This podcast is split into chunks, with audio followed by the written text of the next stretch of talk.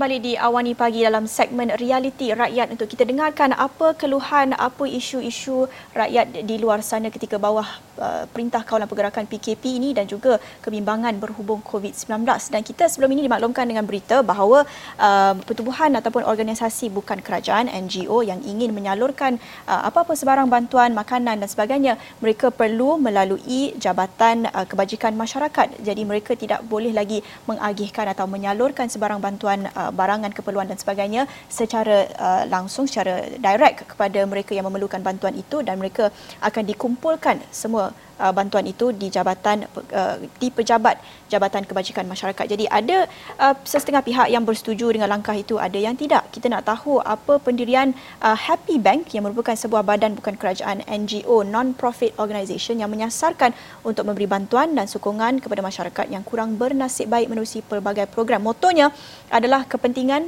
0% kebahagiaan 100%. Untuk itu kita bersama Nur Aini Hazikah uh, daripada Happy Bank menceritakan tentang apa agaknya isu-isu utama yang dihadapi NGO dalam menyalurkan bantuan kepada masyarakat yang betul-betul memerlukan dalam uh, tempoh yang perit ini.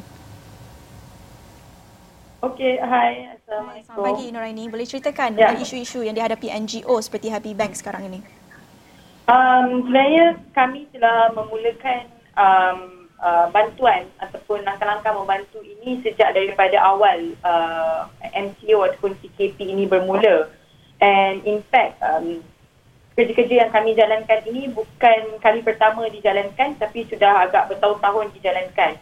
Tapi um, pada minggu pertama dan kedua ketika kami jalankan tu agak okey kerana sangat-sangat okey kerana kami mempunyai SOP kami sendiri hmm. yang sangat ketat, you know, contactless delivery contohnya, dan kemudian cara bagaimana kami berhubung dengan rider, um, no on the ground volunteer for example, tidak ada langsung sukarelawan yang uh, kami ambil untuk bertugas bersama kami.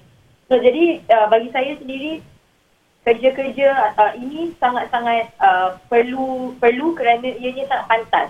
So keperluan kehidupan ataupun everyday livelihood yang diperlukan, makanan dan sebagainya sangat-sangat uh, diperlukan ketika waktu ini kerana ramai yang hilang pekerjaan contohnya. Hmm. Uh, saudari Nuraini, mungkin boleh ceritakan kepada kami anda sebagai seorang uh, uh, sebuah badan NGO sudah semestinya dekat dengan uh, mereka yang memerlukan. Sekarang ni apa perkara yang menjadi keutamaan? Apa yang selalu uh, saudari dengarkan daripada uh, rakyat itu sendiri perkara apa yang menjadi kebimbangan mereka uh, yang mungkin dari segi bekalannya ke dari segi uh, pekerjaannya ke dari segi kesihatan uh, mentalnya ke ataupun uh, apa apa cerita dekat uh, rakyat di, ini? Um, saya rasa boleh saya boleh katakan 80% daripada keperluan utama sekarang ini adalah makanan. So sebab itu mungkin um, secara peribadi ataupun daripada Happy Bank ni kami kurang bersetuju dengan um, uh, saranan JKM hanya untuk uh, terus salurkan kepada mereka.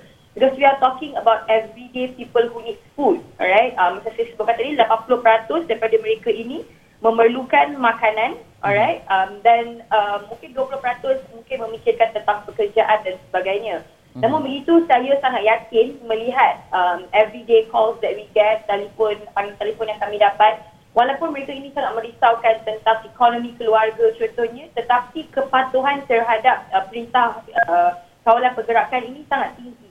So cumanya sekarang ni apa tujuan kami ataupun objektif kami adalah sangat jelas iaitu memastikan tidak ada keluarga yang putus besaran makanan. Dan keluarga ini bukan sahaja dari segi um, uh, melihat dari segi rakyat Malaysia tetapi kami cuma cuba juga membantu migrant ataupun foreign worker yang berada di Malaysia. Ya Nur Aini dan seperti yang saya maklumkan tadi uh, berkenaan dengan arahan kerajaan untuk menyalurkan apa-apa bantuan kepada uh, Jabatan Kebajikan Masyarakat itu mungkin dilihat sebagai satu cabaran kerana terpaksa mengubah operasi dan sebagainya. Tetapi ini juga mungkin memberi peluang untuk satu kerjasama baharu antara pihak NGO dan juga pihak kerajaan. Apa mungkin yang NGO ingin sampaikan kepada kerajaan? Apa yang mungkin boleh kerajaan pelajari daripada pengalaman bertahun-tahun NGO menyalurkan bantuan ini apa pengajaran yang boleh diambil? Um, saya percaya perkara pertama yang paling kita harus belajar dari uh, PKP ataupun COVID-19 ini adalah berkenaan dengan SOP yang harus ditetapkan um, lebih awal daripada NGO ataupun di antara agensi kerajaan dan sebagainya.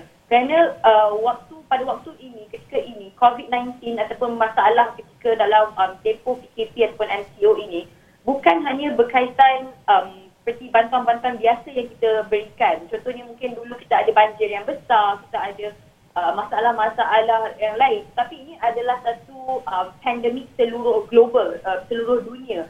Yang mana yang saya lihat setiap hari permasalahan utama adalah makanan. Know, when we talk about food, bila kita sebut tentang makanan, perkara asas ialah everyday orang kena makan. So saya percaya bahawa mungkin kerajaan ini adalah masanya untuk mereka pastikan bahawa uh, pada peringkat awal lagi um, SOP yang ketat harus diberikan. Bukan you know in the middle of it tiba-tiba keluarkan SOP dan um, bagi saya itu adalah satu cabaran yang sangat besar bagi kami di peringkat NGO kerana gerak kerja di bawah sudah dijalankan lebih awal. Hmm. Saudari, dalam masa yang sama juga saya nak bertanya sama ada uh, inisiatif-inisiatif contohnya package sangat ekonomi, bantuan prihatin yang disalurkan. Adakah uh, saudari mendengar uh, bantuan itu telah pun sampai kepada mereka yang golongan sasar tersebut tetapi ada ada tak yang mereka yang masih lagi ketinggalan dalam mendapatkan uh, BPN ini dan mungkin ada juga uh, kedengaran cerita-cerita sama ada uh, susah untuk kita nak dapatkan uh, rangkaian internet mereka tak boleh nak memohon dan sebagainya. Ada tak cerita-cerita macam tu yang dikongsikan?